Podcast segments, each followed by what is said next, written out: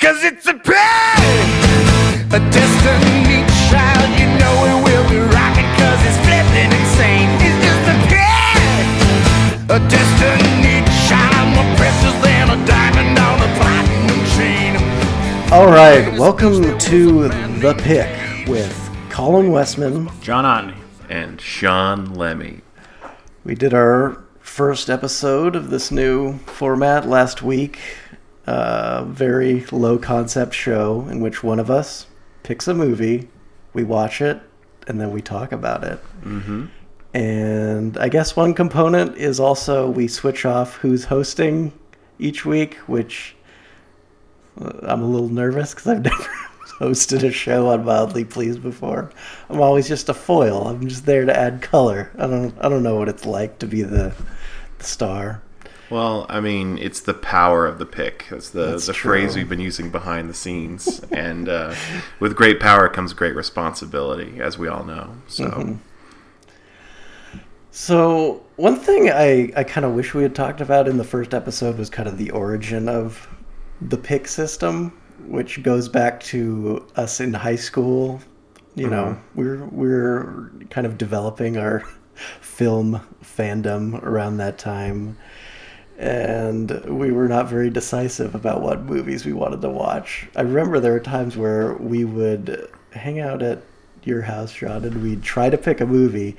Take us like an hour or two. It'd get to the point where we'd spend so much time trying to pick a movie that we were just like, oh, let's just go home. let's call it a day. I have vivid memories, anything. at least of one time, of Sean with a bunch of DVDs in his hands and then throwing them up in the air and seeing which one he caught. That's how you pick a movie. That's what we should do next time. We should get like 20 DVDs and toss them in the air and see what we, we grab. I, I don't understand how do you decide though which one is the one after you throw it So in when the you air. grab, Okay, so you throw them all up in the air, and someone just has to reach up in the air and grab one. I mean, chances are you're not going to grab two. Yeah, w- well, You'd be lucky if you Probably grab not, one. You probably have to do it a couple of times. Maybe if you cut your hands covered in like in glue. I don't know if that will work. Then you get too many. You could probably just, you know, write a bunch of movies' names on a piece of paper and, and, then- and then pull one out of a hat. That's not what you did. Well, anyways, because of our indecisiveness, we, we set up this system where each night that we hung out and we're going to watch a movie, one of us makes a pick of the movie we have to watch, no matter what. This person gets to decide. the power of the pick. That's the power of the pick. And I don't, I don't really remember what your guys' uh, sort of procedures were for what movies you picked. I feel like the ones I picked are kind of similar to what I picked today, which were movies that no one else had seen and I had seen, and I remember liking quite a bit because I was afraid to like pick a movie I hadn't seen, and it's you know it's it's embarrassing if you pick a movie that no one else likes and you don't even like. Wow. We're really learning about how self conscious you are. I'm I'm very self conscious. That's No why I don't. idea. That's why I don't host podcasts. But um, you know, I think this show will be interesting just because I feel like you two, especially, have kind of like settled into a groove as far as like. You know, you have your bread and butter genres and movies you like. You know, Sean, you like the, the action movies and the the blockbusters, and John likes horror. I don't know what I like at this point. like, I know I do Oh, like. come on. I like You a lot the of artsy stuff. yeah, but I don't- Criterion. it's not like I see any more than you guys do at this point. I I, like just you do. used to watch a lot of old movies at art house, but it's like I've kind of slacked off in the last few years. Do you feel drawn to something now? Is it like, oh man, I should see more No, animated films for children? No, not really. I don't know. So I, you know, may, maybe I will pick more older classic movies since it's, it's I, I like those. Yeah. but I'm sure I'll pick newer, weirder stuff too every once in a while. I don't think I'll only stick to picking movies that I've already seen. Yeah, I think John and I were both expecting a 2010s catch up pick from you, but I guess That might be a you wouldn't idea. do it for the pick because it has to be something you've already approved. Uh, yeah, but we'll we'll see. I think I, I picked this one just because I bought it on Blu-ray, and I knew we'd be able to watch it together, and uh, I just I just wanted to see it again. I feel like we're building a lot of suspense for the reveal of what the Yeah, movie we is, haven't even said- which is funny because I'm sure if you clicked on this, you've seen the title of the movie and the title of the podcast. yeah, sure. It's uh, a face in the crowd.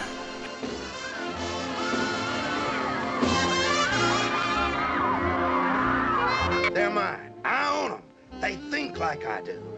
But they're even more stupid than I am. so I gotta think for them.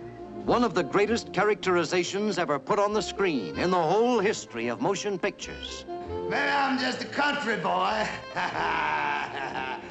but if the president tries to stop me, I'll flood the White House with millions of telegrams. movie from 1957, directed by Elia Kazan. Believe the film debut of uh, Andy Griffith. And kind of the last time he was in a movie in a big way. Uh, we'll Waitress. To Waitress. He probably has like third billing in that. Wow. Maybe count like 2008. Yeah, I mean, it took, it took him a while to, That was his second, to get back his up second there. film appearance. Yeah. I mean, that's not entirely true, but I don't know. It's just surprising to me that this movie didn't kind of launch him into superstardom. I, um, I think I watched the trailer for this movie, like the original one, and it kind of billed it as like because it was directed by Elia Kazan, who jump started the careers of both Marlon Brando and to an extent James Dean. They were like, well, Andy Griffiths is the third in this line of uh, you know method actors that will change the face of cinema, but that it didn't work out that way. Um, Wait, wait, wait. So you're saying he directed what? Rebel Without a Cause, he directed East of Eden. East of Eden, Oh. and For Brando, he did uh, a streetcar named Streetcar, Desire, okay. and on the waterfront. and on the waterfront. yeah, you Both? don't know this? You've don't know seen these- on the waterfront. I don't know who these people are. Okay, well, I'm I'm the audience surrogate. Remember, I'm the layman who likes action movies. that's Sean's the guy who's like, you're probably wondering how I got here.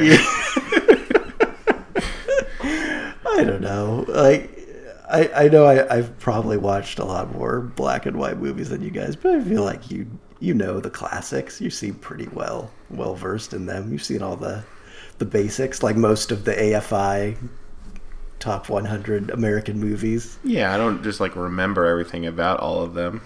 That's true. All right. And also, this is not just for us. Yeah. I know we've we've got that great fly on a wall feel on this podcast, but just just a bunch of friends talking movies. Yeah. That's that's the feel we're going for. But it's okay to be like, not just say a name. You can be like the guy who directed this and this. oh yeah, exactly. I think those are literally all of the films of Elia Kazan's I've oh, seen. We've done it. He directed a movie that won Best Picture called Gentleman's Agreement, which I don't feel like is one of those Best Picture movies that has kind of lived on as a classic. I think it's all right. I don't know. It sounds like it could be about something problematic. It's about anti-Semitism, Ooh, so in, in a good way or a bad way? in a good way. what, are you asking? too sure about are you the asking if the movie is anti-Semitic? Yeah. no, I think it's about characters dealing with anti-Semitism. And Anti anti-Semitism. Yeah, it's a, that that's right. And okay, so for for you and the listener, maybe we should talk about the background of this movie, since uh, yeah, I, I know this is maybe an alienating second pick, but I guess after Olympus Has Fallen, I was like, maybe we should just watch a movie that I know is good. London is Fallen. what? I said, I said London is Fallen is a good movie. I know. We caught part of it on uh, TV a couple nights it. ago. Yeah. Yeah, you were sleeping. Oh, I remember that. Yeah, it was bad. Yeah, it's not. As Sean surprising. explained, all the exciting stuff happens in the beginning when everything falls, and then it's just Gerard Butler creeping around for like an hour. Yeah. In a good way. He's killing terrorists. He's not like looking in the ladies' locker room. It's the perfect time. Don't expect me to do it now. I'd watch that movie. Um, So, anyways, yeah, Elia Kazan. He came out of the. the he's he's known for being an actor's director. He came out of the sort of New York method scene, I guess, in the, in the 30s and 40s, uh, which is why he has that connection to Brando. He, I believe, directed A Streetcar Named Desire on Broadway before adapting it into a movie, um, which would have been 1951, uh, which is also around the time that he gets called before the House of Un-American Activities Committee. This is a thing that plagued a lot of the rest of his career, where this was around the time of McCarthyism, the the Red Scare, and and you know. uh, Americans just being paranoid about who and who is not a communist and they kind of turned their sights on Hollywood. A lot of people got called to testify before HUAC, and Elia Kazan was one of those people. He named names of, of people he knew that were involved in in the Communist Party. He himself, I think, went to rallies or meetings or something, but then he kind of lost interest in it. It you know, it's just like a thing he was he was experimenting with, but wasn't that excited about. Um, but that kind of created a stigma about him because you know a lot of people they they lost their careers because of that. But at the same time, later Kazan would say, "Well, all the names I gave, they already had anyways." And I think for him, the deal was basically that he would have a very hard time making movies if he didn't cooperate. Just because, uh, I don't know, HUAC, I guess, just had this much power over over the Hollywood establishment at this time. Also, um, Bud Schulberg, the writer of this movie, also named names, and they both were a bit ostracized in Hollywood, which I think kind of led to their connection a bit. I think Schulberg uh, wrote a letter to Elia Kazan just saying, like, I know what you're going through, man.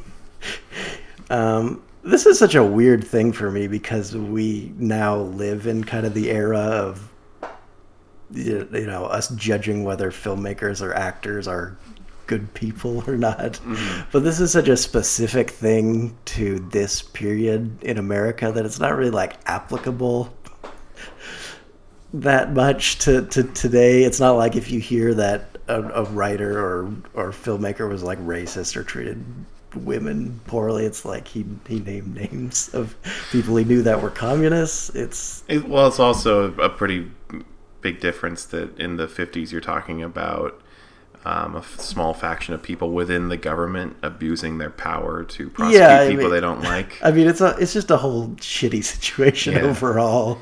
So it's like it's not like he went out of his way to betray the the loyalty of his peers. It's just he kind of got cornered.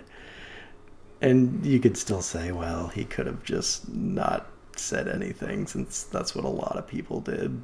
But Yeah, I you know it's it's tough.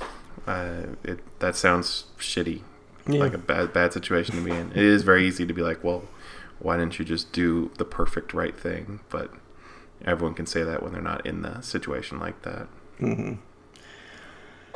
And I think a lot of people have commented that on the waterfront kind of was influenced by that, perhaps because it is a movie kind of about loyalties and unions and kind of moral gray areas. Um, Fucked up career. yeah. but uh, that movie won Best Picture, won, I don't know, a bunch of Oscars from Marlon Brando. I'm guessing because i'm probably won Best Director too. I think he directed a couple other movies after that. And then three years later, in, in 57, uh, Schulberg writes this script, A Face in the Crowd, about um, this sort of entertainer who gets into politics, who becomes a swayer of opinion, who's just this big media personality in an age when that's sort of I don't know, be, becoming a thing where someone's like a star on radio, television, in commercials. There are a few people I think that, that the character of uh, Lonesome Rhodes is based on. It. I mean, they mention Will Rogers in the movie itself, and then another guy is this TV personality called Arthur Godfrey, who was a radio guy. Then he switched to television. He supposedly like was pretty shitty to everybody who who worked for him, and he I think at one point he basically fired a, a very popular singer who was on his show like on the air which the guy didn't expect and then he got a lot of bad press because of that and there's kind of a similar moment in a face of the crowd i mean the, the climax basically where you see that this guy who seems like just a, just an everyman who, who everybody loves is actually kind of a piece of shit um, Yeah. So should we talk more about the plot in in specific detail, or sure why not want to just leave it at that broad overview you gave? No, uh, we can talk about the plot. I think that's a good thing. Do you want to recap the plot? You're you're such a plot master. It went really bad with the with the last one. I'll try. Um, All right. So the movie opens in a jail cell, um, where uh, Patricia Neal Yep. uh, is playing a, uh, a radio host for a show called um, A Face in the Crowd, and she's looking for, I think, just stories, but uh, Just like about regular people. It's like This American Life, but for rednecks. yeah, it's in Arkansas. So, um, so uh, and one of the people uh, in the jail cell, in, in fact, the only one who's not clamoring for attention, uh, is is Andy Griffith's character, uh, who has a real first name that I don't remember. I think it's Larry. Larry. Yeah, Larry Rhodes. Larry Rhodes, um, who is offered a, um, a shortened sentence in his jail time if he performs for for the radio. And so he uh, plays a song on his guitar that's kind of like a fuck you to the warden and his sis- and his whole situation um, that uh, he doesn't even know is being recorded because he thinks he's just warming up. Um, but as soon as Patricia Neal's got that recorded, she's out of there. And then they play it on the radio, and it's a huge hit. And so she has to go back and find him. And she convinces him to take a job at their radio station in Arkansas, which is just a small local radio station at the time.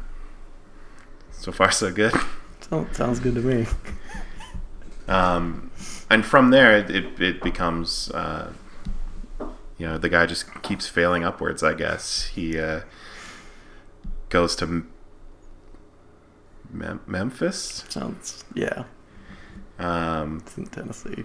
Does he do his radio show first in Arkansas? right, he does his radio Yeah. show first. And all the rednecks in town are like, I agree with this guy. Even though I can never really follow what he was talking about. Yeah, there's the It's part- like a rambling thing.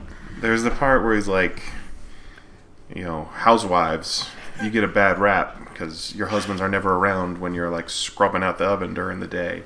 And then cut to like this old woman who's like literally scrubbing out her oven. She's like, "Oh, how does he know about that?" And what's that that? thing about like the mayor he can't be the mayor like unless he can like also be like the dog catcher or something? Yeah, that part is weird. He, so he says that uh, the warden of the jail or Yeah. the sheriff, whatever, uh, not uh, warden of a prison, the Yeah. sheriff, he's running for mayor, and Yes. it's like a sure thing. Um, and and Lonesome's not happy about that, um, and so he makes fun of him on the radio, and then tells everyone to just drop off spare dogs they have in the guy's yard. And they show the scene, and there are just like a hundred dogs in this guy's in this guy's yard. Like every single person in town had an extra dog that they did not need, It's Arkansas. and it destroys his career, I guess. pretty embarrassing. but it makes Lonesome's career, so he gets to go to Memphis, um, where they put him on TV, Yeah, I think local TV. and and yeah, and he keeps just failing upwards until he's one of the most important members of the American media. Yeah, and I this show's weird. So you mentioned Arthur Godfrey, and I also see here that um, uh, Tennessee Ernie Ford was also an inspiration, who I only know from a Simpsons joke, a couple of Simpsons. What is the Simpsons joke? Uh, well, there's one episode of The Simpsons where they go to what's that place? Branford, Missouri. The place that's like that, sh- you know, that town in Missouri that's like shitty Las Vegas. Anyways, Branson. Branson. That's it, Branson. They go to Branson, Missouri, and there's this. Sh- they go to this show that's called like I Remember, and it's full of like old timey like stars, like oh remember me. And Grandpa Simpson runs into Ernest, uh, Tennessee Ernie Ford. He's like, Hey, I know you're dead. No, you just think I am. No, I was your biggest fan. I clipped your obituary. And he goes, and then he turns into dust. he died in the early '90s. Um, but another folksy guy. But that made me wonder, like it was so weird to see a movie from the 50s where a guy could go on TV and just kind of ramble and like kind of play songs. Like going into this, I thought he was going to be a musician. Right, yeah. Mm-hmm. But he's really more of just like a storyteller, if that. I don't even mm-hmm. know if his stories make sense. But were these guys like Arthur Godfrey, Tennessee Ernie Ford? Is that what they did? It was, is it really this loose, or is this more of just kind of embellishment from Bud Sch- Schulberg? Is it that kind of his own creation? This character, like, I I guess I'm wondering how close is this character to these act- these actual influences? I, I don't know. Probably not that. No way. There. This was. Yeah. pr- I feel like we'd know. I don't think anyone was doing it, uh, you know, off the cuff like we see early on in this movie. I'm Yeah. sure they were all doing what we see later, where it's tightly scripted and focus tested. Because Lonesome will just say the first thing that comes off the top of his head, and he'll like scream it, and he'll just like he'll like go way up close to the camera or like walk around the camera. It mm-hmm. just he just does his own thing. Uh, and I mean, you do have to take into consideration that this is kind of a period where, like, TV is sort of the Wild West. Like, Yeah. there wasn't set formats. I mean, a lot of shows were variety shows, but it, it's you know, TV had barely been a thing for ten years at this point, and so it, it is kind of like they're just making up it, making it up as they go along. I feel like a lot of TV in its heyday was all live, so uh, but perhaps there was a more off the cuff element to it, but uh, probably not to the extent of, of Lonesome in the the earlier broadcasts in this in this movie. Uh, so as Lonesome continues to become um, more successful in Memphis, he eventually gets the opportunity to go to uh, New York and become a nationally broadcasted television program. And this opens up a lot of doors for him. He gets to start meeting like I, this guy he calls the general. I, I assume some sort of former general, but obviously a very wealthy, um, sort of one percenter type person. Is what we call him now. You know. Uh, uh, an oligarch type figure who is uh, interested in steering American politics. And, and around the same time, uh, Patricia Neal's character is starting to turn on him because she sees that um, his devil may care attitude is giving way to someone who super duper cares about what everyone thinks of him and maintaining his image and his power uh, and his influence. And so that's sort of where the second half of the movie goes is um, are the two of them going to be able to reconcile? There's obviously uh, some romantic tension between them because you can't have a movie with a male and female lead and not have there be at least a little romantic tension. Yeah. Um, and secrets are revealed and, and it, it goes places. I'll give the movie that. Yeah. And it also kind of gets into well, he becomes this sort of ad spokesman also, where it's kind of skewering Madison Avenue at that point. he becomes a spokesman for Vitajex. for Vitajex, which is, I guess, Viagra. It's weird because it seems like he invents what it does. Yeah. Like it already exists, but then he's like, he pretends, you know, he takes one, he's like, oh man, now I feel like chasing women and stuff. So it's like, what did it, what was the original intention for that product? I don't know. It's just supposed to make you feel good. But now it's like, it makes you horny. yeah. and there's, you get to see some commercials, and my favorite being that woman who has one, like a bottle of it by her nightstand, and it's huge. Say it's the 100 pack or whatever, but it's like, the size of a small it's got a child. whole thousands. So people are just so horny, man. Mm. Yeah. That's what it's doing. And of course, that that ironically is following him rocketing to success by fighting against his advertisers in Memphis, the the mattress company, where he wouldn't read their copy and he didn't want to work with them. And then all of a sudden, he gets to a national advertising campaign and he's like literally coming up with the copy for them. Well, I mean, actually works. Yeah, I know. it gives you so much energy. Yeah. what, should- what should we talk about next? Performances, the the script, the themes. I don't know. I think the performances are interesting to talk about. Yeah. Uh, I really wanted to get Patricia Neal's name right because I feel like hers is the standout performance in the film. Yeah, that was a kind of a, a, a treat for me because I'd only seen this movie maybe five or six years ago, and it's like, of course, the thing that's going to stand out in my mind is Andy Griffith's performance as Lonesome Rhodes because it's such a loud, sort of showy performance. And I, yeah, I just completely forgot about Patricia Neal, but she's she's so good. She's really just subtle and you know, there's an intelligence behind the character and a like a kind of sincerity too, because she she clearly has feelings for Lonesome, but is also very skeptical of his ambitions. It's just yeah, it's a very mm. nuanced character, which is a great foil to another character that isn't very nuanced at all, but it's still like fascinating because of what happens to him. Yeah, I feel like she's the one who's making the choices. Uh, I think, I mean, the movie does end and and begin with her, so in a way, she's the main character, but, but definitely not dominating the screen time. Um, and and she plays the uh, the way she agonizes over ev like every little step in this journey so well, uh, and it's really the, the person that kept me interested in this movie because I found Andy Griffith's performance to be extremely one note and off putting. I did not like this guy ever in the entire movie. I hated him. Yeah, I don't know if you're supposed to. I, yeah, it's not really. I don't really take likability into the equation when I think about a character like this. He's yeah, he's, he's just completely driven by ambition and he doesn't care what he does to the people in his life. And you, yeah, you don't really sympathize with him, but he is kind of like the stand-in figure for all like demagogues and folksy swindlers you know just every sort of politician or entertainer or or whoever that has ever like come to prominence by kind of duping the working class into thinking that they speak for you and uh, I, I don't know. I don't know if we need to get into like the the parallels to so many.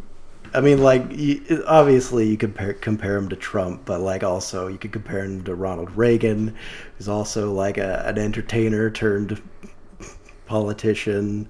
Same with George W. Bush, this guy that everybody wants to have a beer with, but he he's this desk the fucking former president. It's just a thing that seems to keep repeating itself for some reason.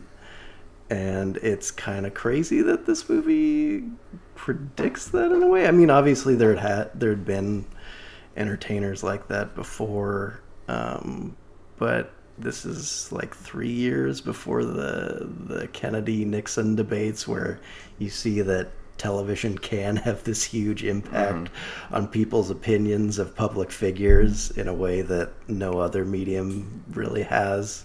I don't know. I just think it's kind of crazy how sort of prophetic the movie is, which might explain why at the time no one was really sure what to do with it because television was this new thing and it was just like, ah, it's just this wacky gadget you put in your put in your living room. I don't know. It seems cool, but Schulberg seemed to like immediately gravitate towards people that could take advantage of it, which is interesting.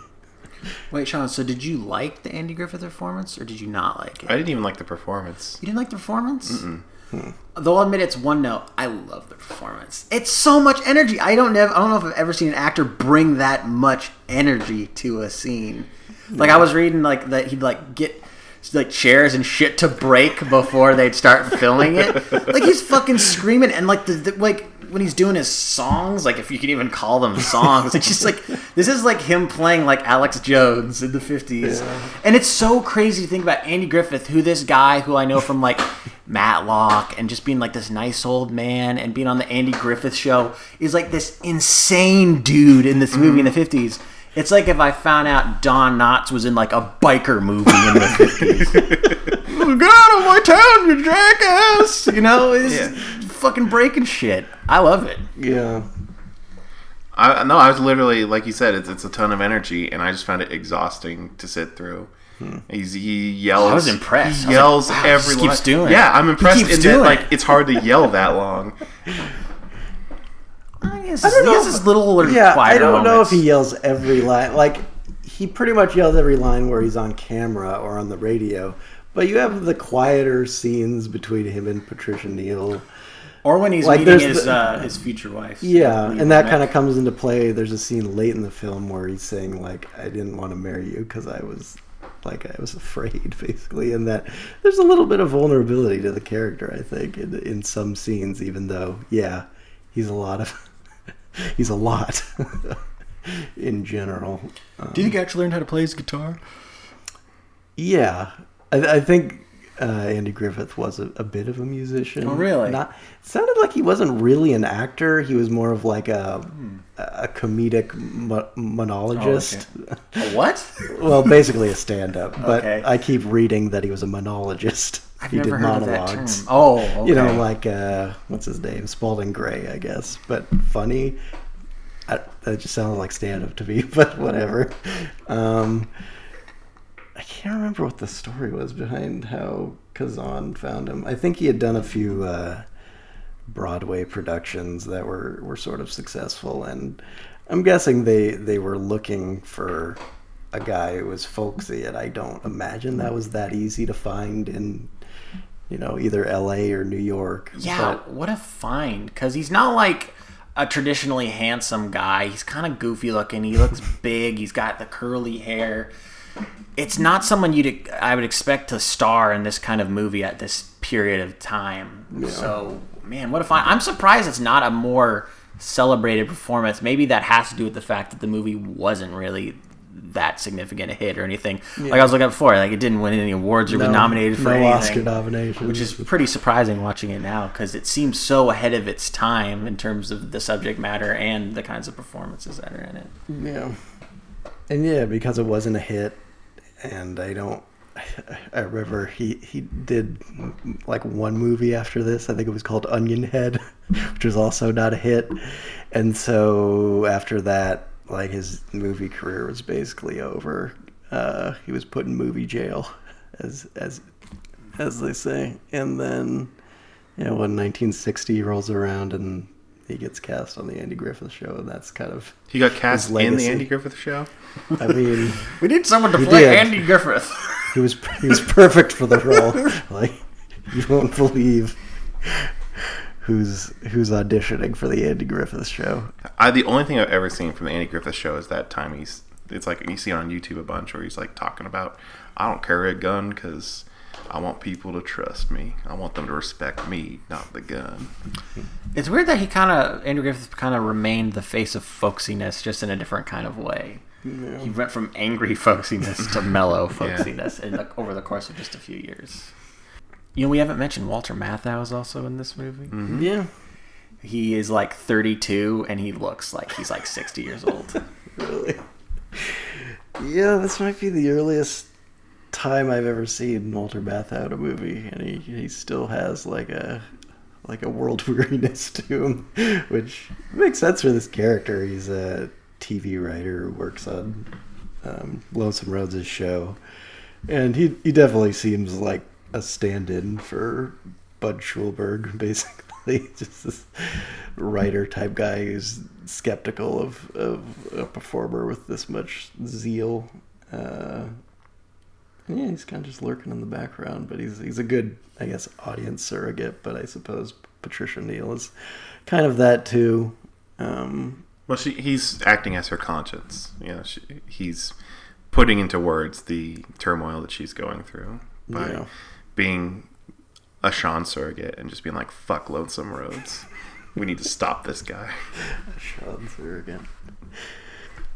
I guess the only other thing I I really like about this movie is that you don't see a ton of black and white sort of widescreen films from this era. Like everybody had kind of hmm. transitioned to color or Because of television. yeah, because of television, and so movies were like, well, we need to we need to outdo television by you know, giving audiences color movies and Cinerama and 3D movies and all these gimmicks, but seeing like a starkly shot character piece, you know, that's still a studio production, but you know, has this sort of moody look to it. Um, like there's a yeah there's a little bit of like a contrasty noir thing in a few scenes especially the last scene where um patricia neal's character is you know she, she's in the control room showing what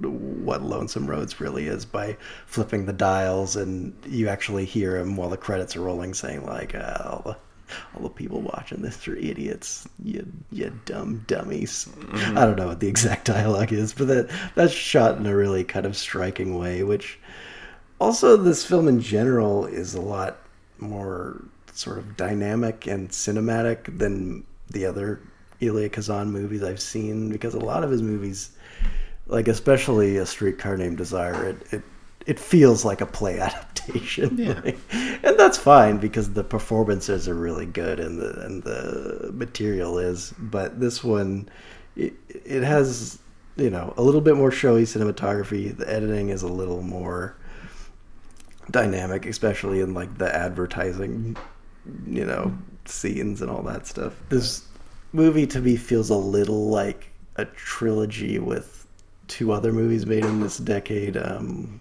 sweet smell of success which came out the same year and then billy wilder's ace in the hole which came out in 1951 three movies that very cynical all about the media and all have zero Academy Award nominations combined. Like great films that I love, but like audiences just didn't know what to do with at the time. Um, which also, I guess, is sort of connected to how like film noir was a genre that didn't get a ton of like awards recognition, and I don't know that a lot of them were huge hits with audiences, though they they must have been to a certain extent, at least a few like Maltese Falcon and Double Indemnity and stuff. But it's a genre that you know captures the darker side of American life, which a movie like this also does. Which is why I really like the '50s as a uh, just a decade of American films because you have you know, a lot of directors, actors coming back from World War II. You have the studio system in place. That's this well-oiled machine, but writers and directors are taking on sort of darker, more complex subjects. Um, and it's like it kind of seems like I mean super dark compared to American films that come later, but I, I think if you view it in the context of the world, like compared to what's going on in Italy and France at this point, they're like actually pretty upbeat because usually like people get a comeuppance at the end of American movies from the fifties at least. Yeah. You know why these films didn't win awards? Why? Because they didn't have gentlemen agreeing in them. It's true. Too much, too much fighting between the, the gentlemen in, in these movies. there's two. There's two more things I want to talk about. Okay. Uh, some very. We didn't touch on this. Some very impressive baton twirling in this movie. Yes. When you're talking about the um, how there's like some of the other Kazan films felt more like play adaptations, and this one's kind of a departure. I immediately thought about that welcome home celebration for Lonesome in in Arkansas where he's from, where they have like that huge like almost like a parade form. And there's like a marching band, all these people Yeah. and baton twirling, and it's like. You just had like when you want to do that in a movie back then, you just had to do it for real. so they'd have like thousands of extras, and then all these these women competing for like Miss Arkansas or whatever just do this fantastic baton twirling bit, including the woman that he goes on to marry, who's played by Lee Remick, who I guess actually learned some baton stuff, and that's a pretty amazing sequence. She looks like she does what she's doing. Yeah. I mean, it's cut really well. I was like, how are they going to do? Because I because I was like, I saw her like waiting to go, and I was like, she's she's not like these are like pros. This is like an actress. Like how, but the edit it's seamless, Yeah. fantastic. And the other thing, um, I'm sure we will touch on those. We got to touch on the end of this movie, which is pretty striking. Which part of it? Of the end, Yeah. Do you mean like the part where he gets found out, or the part where he's just in his apartment alone, That part. yelling? Yeah. Yeah, it's pretty great. because he has an he, it's like an, an applause machine. Yes, that's right. They introduce it earlier in the film that they've invented this applause. And it's weird because it can do so much. It can you're like yeah yeah, and you're like oh it does it does it all man. Mm-hmm. Yeah. Is that a real invention or is that just for this movie? I mean, I'm sure it was something I invented believe later. it. You know, you hear about shows that have fake laugh tracks on it. Why not? And he's like off in his high rise, like just proclaiming this stuff and yelling this stuff, and there's like a dude operating it, like making Yeah. it laugh. Yeah. Where it's just Kind of like, creepy. It's yeah, it's really unsettling because he's gotten to this point where he has to have people loving him. He has to have this attention, and when that's all gone, it's just pathetic. But there's also that speech that Walter Matthau kind of gives to him, which is kind of kind of smart, where he's saying like, "You'll be back someday. Maybe you won't be as big, but you'll be on television, and people will ask."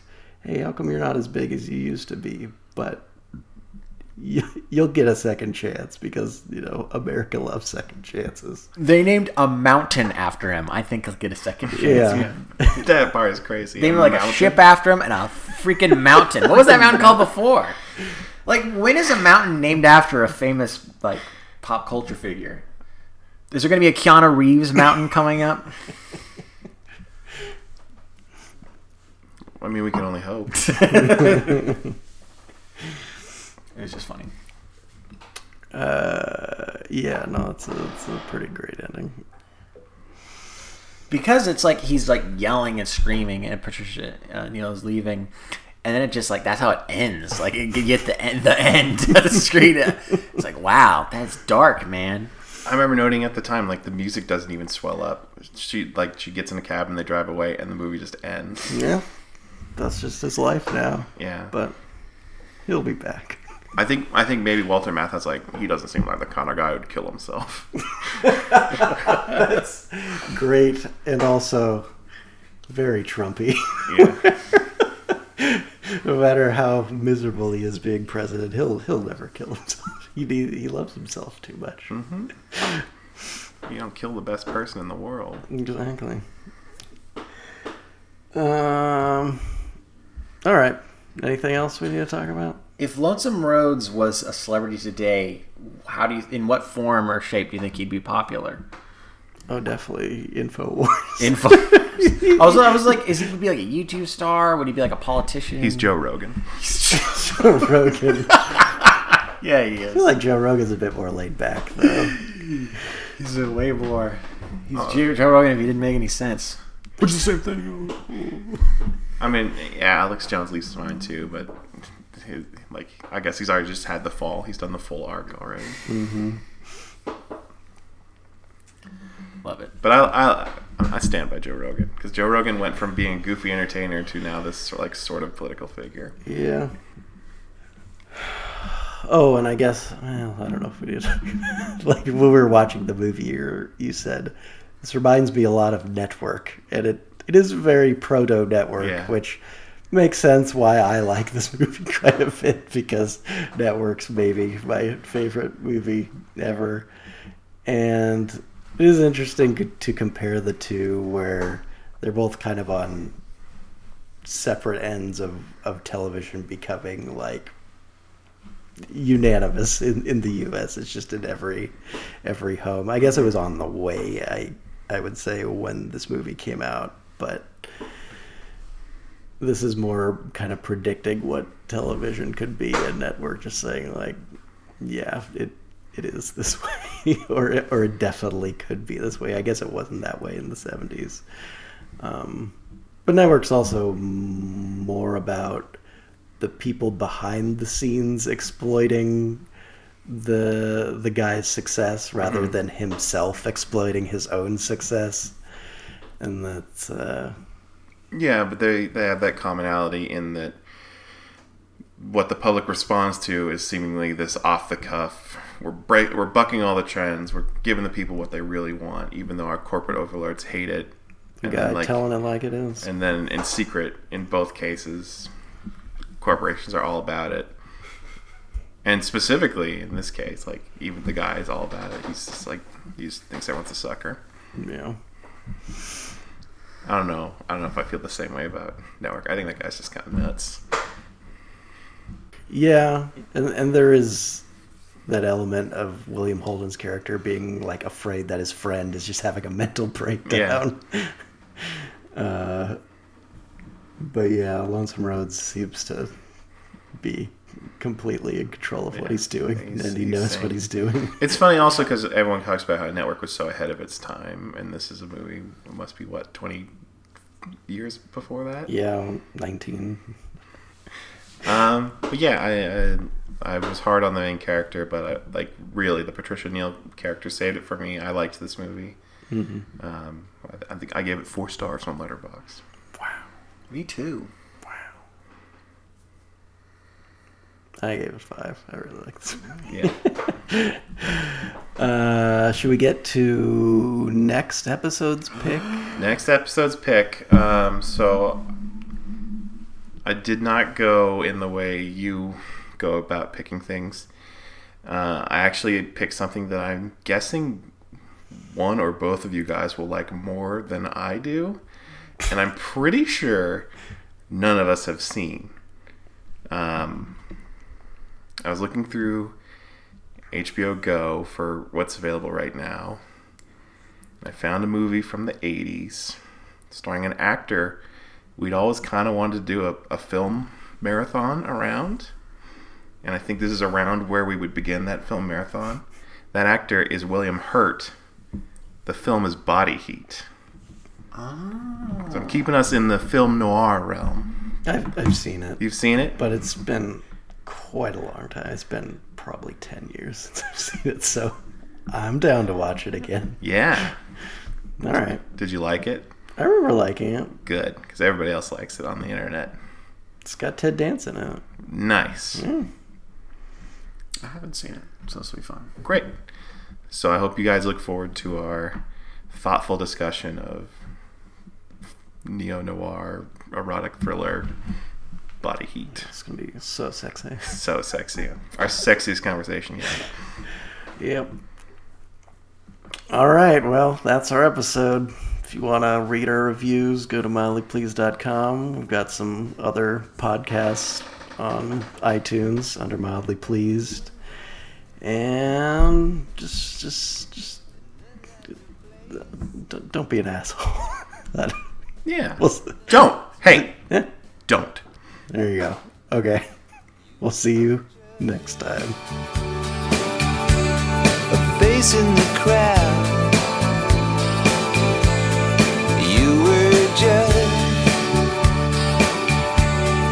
Face in the crowd.